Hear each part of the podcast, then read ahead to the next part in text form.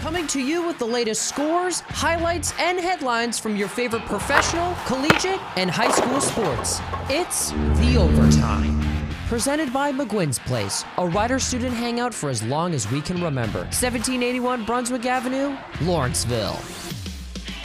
Welcome to another edition of The Overtime. I am your host, Zach Helfer. Beginning with the NCAA tournament, March Madness officially began Tuesday night in Dayton, Ohio with a set of two matchups in the first four. The first matchup was between two 16 seeds in the Midwest region in Texas Southern and Texas A&M Corpus Christi, and the second matchup was a battle of 12 seeds in the East region between Indiana and Wyoming. Texas Southern defeated Texas A&M Corpus Christi 76 to 67 to advance to the first round of the tournament and play the one-seeded Kansas Jayhawks. The game was a tight-knit battle for 30 minutes until Texas Southern took over the the final 10 minutes of the game, outscoring the opposition 44 to 37 in the second half to ultimately get the win. Texas Southern's bench scored 55 of their 76 points, including 21 from guard Bryson Etienne, who shot 5 for 8 from the field and a perfect 9 for 9 from the free throw line. This is Texas Southern's second consecutive win in the first four and third first four victory overall in their four total tournament appearances. Here is Tom McCarthy with the final call of the game on truTV. Run off the clock in Texas Southern for the second straight year the third consecutive time that they've ventured into the first four,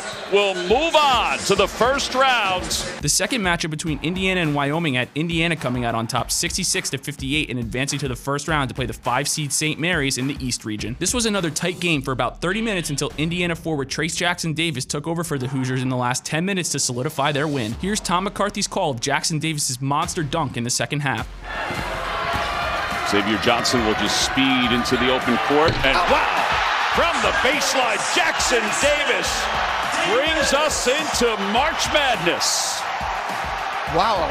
And he, he had to raise the roof sign after that one. Jackson Davis led the Hoosiers with 29 points and 9 rebounds and was the fifth player from Indiana in school history to score more than 28 points in his NCAA tournament debut. Two more games in the first four will be played Wednesday night as 16 seeds Wright State and Bryant battle for the spot in the South region, and Rutgers will play Notre Dame with the game against Alabama on the line for the 11 seeds in the West region. Other news in sports includes Atlanta Braves newly acquired first baseman Matt Olson agreeing to an eight-year, $168 million contract extension with the team. Houston Texans quarterback Deshaun Watson met with the Carolina Panthers, New Orleans Saints, Cleveland Browns, and requested to meet with the Atlanta Falcons as the QB is working with Texans management to work out a trade. Cowboys defensive end Randy Gregory agreed to a five-year, $70 million deal with the Cowboys, only to change his mind less than an hour later and agree to the same deal with the Denver Broncos. One of the top free agent safeties, Marcus Williams, agreed to a three-year, $70 million deal with the Baltimore Ravens, and Brooklyn Nets star guard Kyrie Irving set the franchise record with 60 points in the Nets' 150 to 108 demolition of the Orlando Magic. That's all for this edition of the Overtime. It's a spring semester at Rider. Make your off-campus party spot McGuinn's Place and receive reduced admission when you flash your Rider ID every time you hang out at McGuinn's, 1781 Brunswick Pike, Lawrenceville. To find out more, like and follow McGuinn's Place on Facebook. Listen to the Overtime every day on 1077 The Bronc Retro. Catch up on previous Overtime episodes on your favorite podcasting platform through our website at 1077thebronc.com slash overtime. Touchdown!